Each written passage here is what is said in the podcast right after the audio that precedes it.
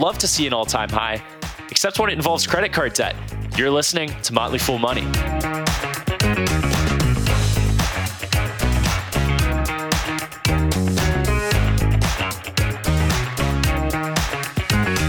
I'm Ricky Mulvey. Joining us now, it's Bill Barker. Bill, good to see you. Good to see you. Well, Best Buy reported earnings this morning. Always a good chance to see the appetite for those big ticket purchases. Also completing the earnings triple, sales beat expectations. The company lowered guidance, and the very first analyst question was about artificial intelligence. Best Buy seeing a drag from appliances down 16%. But, Bill, anything stand out to you about uh, the consumer electronics retailers quarter? Well, you know they've they've been essentially in a little bit of a, a micro recession uh, for for Best Buy. Of course, that's uh, attributable to the fact that a lot of in-home electronics and appliance purchases were made in the 2021 2020 uh, era. So a lot of sales were pulled into those years, and the last two years you've seen a decline in sales, uh, which is really sort of returning the company back to a normalized level. Uh, and in terms of the little bit of a bump up today in the stock price, that's mostly attributable to uh, company saying that it sees a light at the end of the tunnel. Uh, there will be continued declines uh, this year uh, from last year, and last year sales were down about 10% for the company as a whole. Uh, but they see next year maybe showing a little bit of growth. That's enough to make the market happier uh, this afternoon than it was last night. About a 5% rise this morning. And CEO Corie Barry would very much like investors to focus on those upgrade cycles, saying, quote, natural upgrade and replacement cycles and the normalization of tech innovation has basically pulled forward demand, which they are now at the bottom in. I don't know. I think there's also a consumer debt story that might be playing out with this company that they are not addressing. Uh, what say you?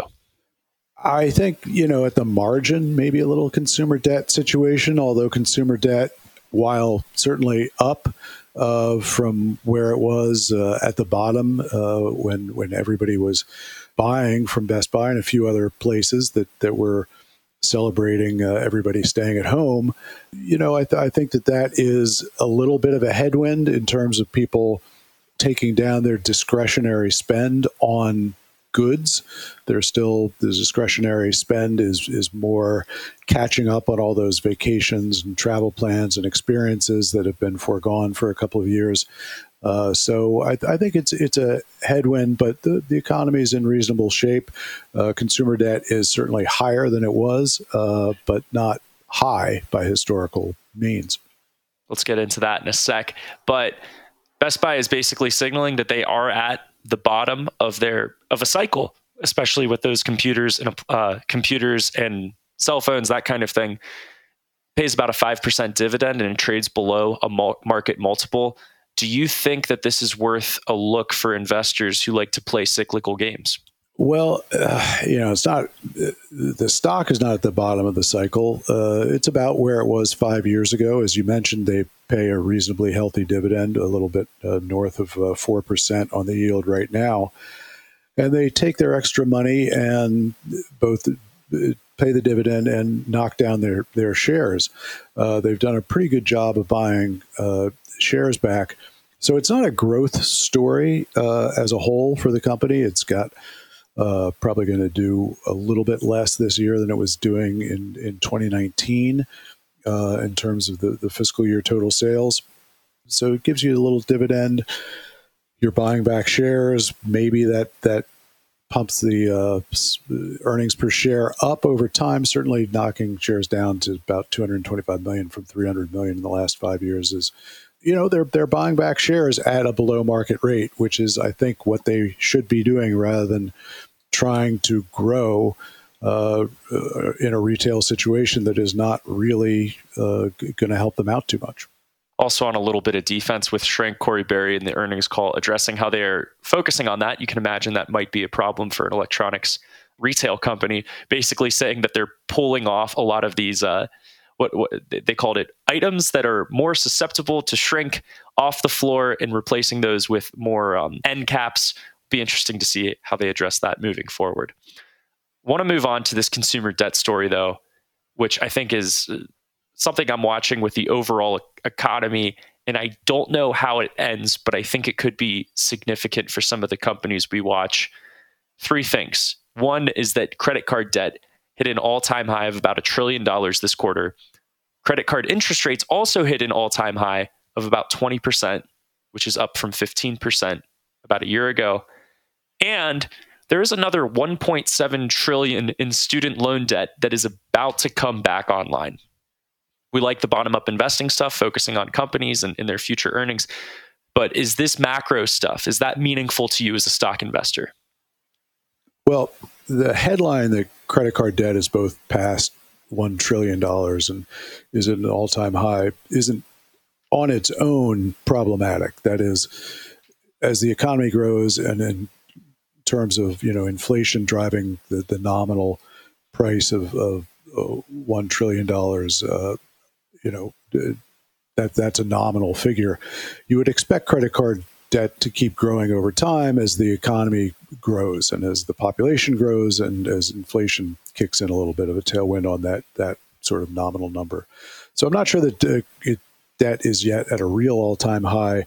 Certainly, in terms of credit card delinquencies, it's nowhere in the you know vicinity of the all-time highs, which were back in the 20 uh, sorry 2008 2009 era. So it is sort of returned to what you might call a, a normalized rate. Delinquency rates are 2.77%, according to the St. Louis Fed uh, for the end of last quarter. And that's right about where they were in uh, 2019, 2.6%. So uh, that's that's up off the floor. The the delinquency rates were very, very, very low uh, two years ago, and they're they're up. So the trend is not good. If it if it keeps going up from here, uh, that is going to be a, a big headwind, for, especially for discretionary spend. Some retailers are already noting it. Macy's noted that they had an quote increased rate of delinquencies with the, within the credit card portfolio across all stages of age balances end quote within their latest quarter. Nordstrom, which also charges a similar APR for their credit cards, said they saw revenues rise in the first half of the year, but is gearing up for more delinquencies I don't know. Maybe do you think this is just? I, I think this might just be a self-inflicted r- wound for these retailers, though, which are charging like a 32% APR. So I don't know. You tell me. Is this is this maybe more of an isolated problem for those retailers? Well, uh, yeah. I mean, it is a quite usurious rate. Uh, it, it's kind of uh, akin to payday loans, practically. And I think that you know they're taking on uh, lower credit quality uh, accounts, uh, and that is going to, you know, come back to bite them. Who it really bites are those people who can pay off these uh, credit cards uh, and are unaware of the astronomical rates uh, that are being charged. That that you actually want to pay this kind of thing off first. Uh, even if your student loan seems like it's more important, uh, and but you know people default to the student loan, to the mortgage, to the things that are more their their car, lower much lower rates uh, in all those categories, but they they seem more important, so they get paid first. Uh, you know. When people are making some of these decisions, so it's incredible that they can get away with uh, rates like that, but they do, and that helps the business. And you know, that's that's been a part of the business for a long time one of the reason I th- reasons I think they get away with it is because they don't really make it visible I use a Discover card. And before this recording, I was like, well, you know, I should check what my APR actually is. And then essentially you have to double click on your statement, go to a month, and then go down to page four where it will actually tell you what your APR is. So I think this might be a problem. Is uh, people a lot of people don't know what they're paying, and these companies aren't exactly eager to tell them uh, right up front. Absolutely the case. I mean, the Motley Fool has been singing the song of you know pay down your your credit card balances and know your APR for the entire history of the company, uh, and and things don't really change in terms of uh, consumer education uh, about these issues, but uh, it's an opportunity for the credit card companies and they've maximized it and uh, you know these rates are findable but as you point out the, they are not obvious yeah and discover is getting plenty of grief with their regulatory missteps a very quick exit for their ceo they are also expecting those delinquencies to normalize to pre pre pandemic levels. They're counting it at about three and a half percent. Do you think there's a disconnect between these more, I would say, larger credit card issuers and these more specialty retailers that are charging, as you would say, the usurious rates? Well, it's not as if 20% and, you know, that ballpark is uh, all, all, that much better, better than 32%. Discover is doing well as a whole, uh, despite the regulatory issues, uh, just because the, the, those, these have, have grown. These interest um, accounts have grown. That's I think 70% of Discover's business is the interest off of credit card balances. So it's it's been it's sort of good times for them. Uh, they're they're not uh, if they can keep delinquencies uh, below as they still are the the 2019 rates uh, and the balance is up and the the rates up. Uh, they they do pretty well, but uh, there's a danger that things get out of hand and, and you know delinquency rates were typically uh, four, even five percent for the, the, the 90s and the early uh, 2000s, and peaked almost at you know during the worst part of the Great Recession, uh, closer to seven percent. So at, at below three percent, we're a long way from those days. The economy is in good shape. Uh, some people will carry a credit card balance, and it's the job of Discover and others to make sure that the right people, that is, the people who will keep a balance but pay it off, you know, or, or sort of never pay it off but always be paying off enough of it, uh, are the ones that are the customers rather than the ones who just never end up paying. All right, Bill, I'm taking my hand off the panic button then. So I was doing research. I was going down a rather dark rabbit hole on how this story could end. I, I appreciate your realism and your optimism on this. Well, uh, it's if you just look at the last uh, two years, three years, the, the chart for delinquency rates will alarm you. But if you look at the last 35 years, it's uh, it's perspective will calm you. When in doubt, zoom out. Bill Barker, appreciate your time and your insight. Thank you.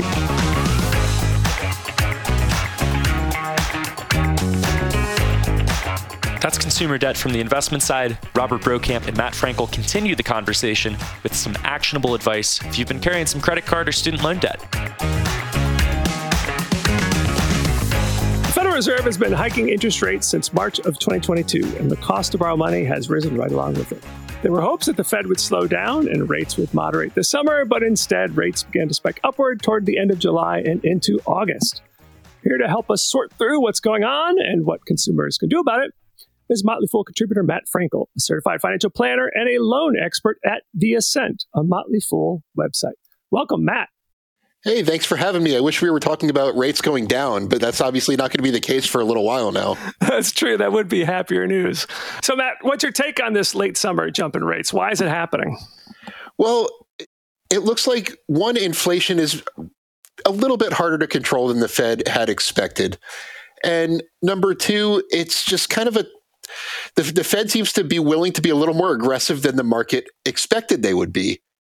And we all know that consumer interest rates, especially those that are not directly tied to the federal funds rate, are more based on expectations than what the Fed's already done. And the expectations have increased, and so have mortgage rates and auto loan rates and all that good stuff, unfortunately. Yeah, another thing going on too is that when we look at the beginning of the year, many people expected a recession either this year or next year. And if you think a recession is coming, then you go in and you buy bonds, which drives up prices and lowers rates.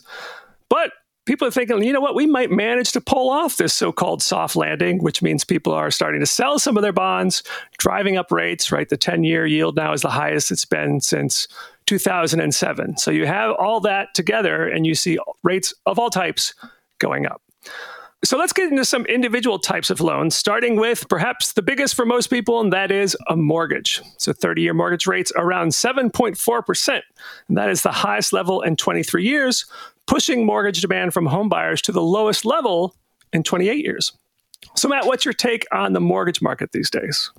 Yeah, so well, there's a lot to unpack there. It's not just that rates are higher and home prices are higher that's making you know mortgage demand drop, they're they're making homes unaffordable for sure.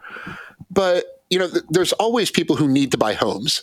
People get transferred for their jobs. They can't rent for one reason or another. I have two large dogs, for example. It's, it, a pet friendly rental is tough to find in a normal housing market, let alone right now. Right. So a lot of people need to buy homes for one reason or another. But you're also seeing a lot of people stay in place who otherwise would move which is creating a historic lack of supply. So uh, supply is actually the lowest on record right now um, in you know in modern times. And the reason is a lot of people like me, my mortgage rate is three percent flat. I'm not going to give that up and take a mortgage that's seven point five percent if I want to go somewhere else. I'm yeah. going to wait it out until rates start to moderate. And you're seeing that happen all over the place. And for the first time in a, lo- a, a long time since the Great Recession, uh, it's become a lot more affordable to rent homes than to buy homes in the United States. It's a pretty big difference now. Rent has risen, but not to the extent that mortgage rates and rising home prices have pushed up the cost of ownership. So you're seeing it, it's more affordable to rent. So a lot of people are deciding to rent for a while and kind of stay put. Uh, or, or keep their options open. And you're seeing a lot of homeowners stay put, which is kind of limiting the supply on the market. Yeah, it's something like I don't know. It's like more than 80% of current mortgages are below 5% and 60% are below 4%. Those people are not going to want to move anytime soon. Um, and, and mortgage rates are higher than you would think they would be. Normally, the difference between the 10 year treasury and 30 year mortgage rates is like 1.5% to 2%. But today, it's 3%. So something else is going on. Could be the greediness of the banks, which we might get into a little bit later, too. Um, so, yes, home affordability is very difficult difficult to get a reasonably priced mortgage. What should people do right now? Well, if you need to buy a home, I would suggest looking at the new home builders because they have a, they have you know some relief from these issues, right? They have not unlimited inventory, but they have the ability to create inventory, which the private market does not. And they also have the advantage that they can offer what everybody wants, which is lower mortgage rates in a lot of cases. Uh, one builder I know, th- these are called rate buy downs. Essentially, the builder is paying the bank to give homeowners better rates, and it's, they're it's being baked into the home price. But people see that you can get a five percent mortgage rate through a new home builder, or one, one builder in particular I know is offering a five point nine nine percent permanent rate and buying wow. it down to three point nine percent for the first year keeping people's initial payments low. And so people are in their mind, they're thinking, okay, I get a 3.9% for a year. Eventually rates are going to drop. I'll refinance. This sounds like a great deal. Um, and it, in a way it is. So I would say if you're if you need to buy a home, definitely check out some of the new home builders because they're offering some pretty nice incentives right now. They've realized that this is a very home home builder favored market. Um, and if you can wait, it might be a good idea to wait, especially if you can rent and and have an affordable living situation for a while. So the mortgage market right now is tough. The home uh, home selling market is slow to a crawl in most markets in the U.S. Um, and I don't know if that's going to change anytime really soon. Yeah, I'll just double click on your uh, renting versus owning. It, it, can be much more affordable. You'll find calculators online that will help you do the math, but do not underestimate the maintenance costs of owning a home. Uh, by the end, by the time this summer is over, the Brokamp household will have spent over fifteen thousand dollars on repairs in our home, and you just can't you can't really predict those things. But it's something that I think a lot of people don't appreciate in terms of the, the overall cost of owning a home. Yeah, and that's another thing with new homes. you have less of that maintenance expense. Not none. It's still unpredictable to some degree, yep. but it, it can help alleviate that variable expense. Yeah, very good point. All right, let's move on to another type of debt, and that is credit cards. So, according to creditcards.com, the average rate on a credit card is 20.9%, and according to LendingTree, the average rate is now 24.4%. These are all time highs, and lenders keep pushing them higher. So consider that credit card rates are generally based on the prime rate, which is currently 8.5%, and that's the highest level since February of 2001. Back then, the average credit card rate was less than 16%, much lower than the current average rates of 21 to 24%. So, Matt, what the heck is going on here? Well, it's not just about what the prime rate is. I mean, that's that's what dictates the variable uh, credit card rates. That's why your credit card rates have risen by about five percent in the past couple of years, because that's the prime rates uh, directly tied to the federal funds rate, and you're seeing that rate rise as well. It also has to do with lender perceptions of the economy, right? If lenders see a recession coming, that's a cr- added credit risk. A lot more people could be in default. They could have trouble keeping up with their bills, things like that. So they will adjust their new interest rates according to how they see the economy and how they perceive risk um, if the average person is taking on more credit card debt. I saw credit card debt recently topped $1 trillion in the US for the first time ever. And that's a risk factor to lenders. If people have more debt, more people are going to get in over their heads. If we see unemployment start to rise, which it probably would in a recession, we really haven't seen a spike in unemployment yet, like a lot of people thought we would. But that's what in, in lenders' minds, that's a risk, and rightly so. So you know, it's never a good idea to borrow money at 24%. um, but hope, hopefully, if we see uh, rates go the other way, we'll see that turn around a little bit. It was the average credit card rate was 17% not that long ago. So it's, it's cyclical. Yes, we can hope. We can hope, right? So, for those people who are uh, among uh, the contributors to this $1 trillion in overall credit card debt in the US, you have a balance. What should people do about it? Well, surprisingly, while credit card companies have been raising their interest rates and they've been raising naturally with with the federal funds rate. Zero the 0% APR introductory offers are still surprisingly common. It's surprisingly easy to get a card that will give you a 0% APR for say 18 months on balance transfers. So if you have credit card debt and you are tired of giving 24% interest to a bank every year um, one of these offers could be a good way to help you get out of debt because then at least every penny you're paying your credit card issuer is going toward the principal, not interest. Um, so that's one option right now. And the personal lending market has really exploded in the past, you know, five or six years. There's never been more competition against personal lenders. That's a good thing for people who owe money because the primary use of personal loans is debt consolidation, uh, getting rid of credit card debt and things like that. And the average personal loan interest rate is something in the 13 to 14% range right now. Not fantastic by any means, but definitely better than a 24% APR you're paying on a credit card. And they have higher, higher but set monthly payments. So it can be a nice way to, you know, plan your way out of debt and, you know, avoid the the minimum payment trap on credit cards, which a lot of people get themselves into. All right, let's move on to our third and final type of debt, and that is student loans. So, after three years of a pause on student debt payments, interest begins once again accruing on September 1st, in other words, this Friday, and payments resume on October 1st for 44 million Americans. So, the rates range uh, from basically 5 to 8%, but up to 15% depending on the borrower and whether the loan is from the government or a private bank. So, Matt, what can borrowers do to manage their student debt payments? Well, I, I, first of all, I consider federal and private student loans completely different types of debt. They're, they're almost nothing in common. Uh, a private student loan is essentially a personal loan. It's a personal loan that you can't get rid of through bankruptcy. Is really the only difference. With federal student loans, they're actually one of the lower interest forms of debt you can have, and they're the, probably the most flexible type of debt you've had, and that's about to get even more flexible. Um, for number one, the the student loan payment, I'd call it a soft restart. Um, they've already announced that it's going to be a 12 month on ramp to re- restart payments that will will last through September 2024. So that means if you can't afford your payments and you don't make payments right when payments restart, technically you're missing payments, but they won't be reported to the credit bureaus. No adverse effects will happen for the first year. So the administration is telling you to start repayments if you can afford it. But if you can't afford it and you need a little extra time, it's not going to count against you for the first year or so. That's number one. Number two, they're they're launching what's called the Save Plan. Um, this is replacing what's called the REPAYE Plan, which is the the most popular income driven repayment plan right now.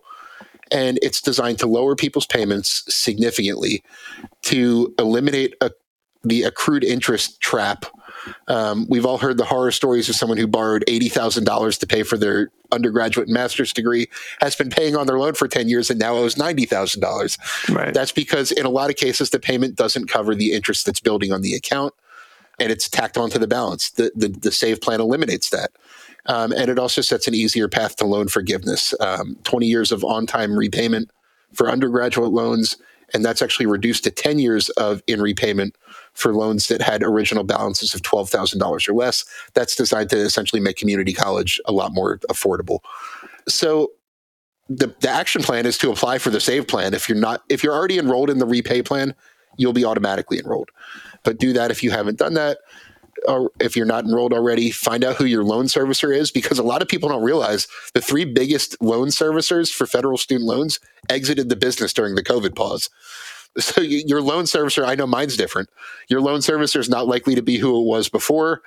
And student loan refinancing is not as good of an option as it was before this the payment pause. You used to be able to get a student loan refinancing through some of these private companies like SoFi or Discover with like a 3% interest rate. That's not the case anymore. You're you're not likely to really save a lot of money, and you're losing all that flexibility that comes with federal student loans. Yeah, so some features of the SAVE program take effect immediately, others not until next July. So definitely look into it. The best source of information for all this is, is studentaid.gov. Um, the SAVE program is open. I think they opened it last week. Uh, and as you might expect, the, the service loan providers and uh, and the Department of Education have been swamped with calls and stuff like that. So it is definitely a good idea to take care of this sooner rather than later because it's just going to get uh, more complicated as time goes on.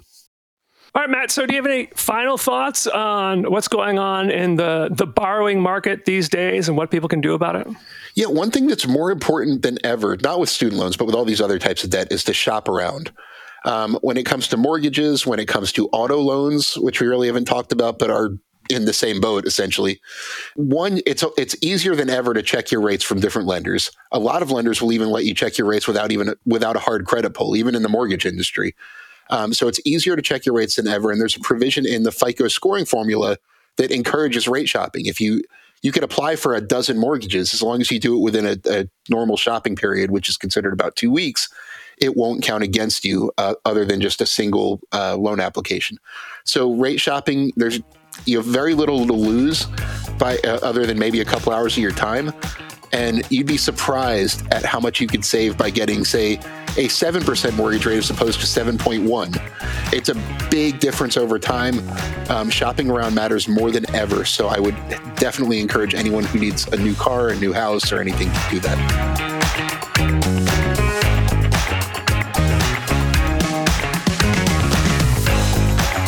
As always, people on the program may have interests in the stocks they talk about, and the Motley Fool may have formal recommendations for or against, so don't buy or sell stocks based solely on what you hear. I'm Ricky Mulvey. Thanks for listening. We'll see you tomorrow.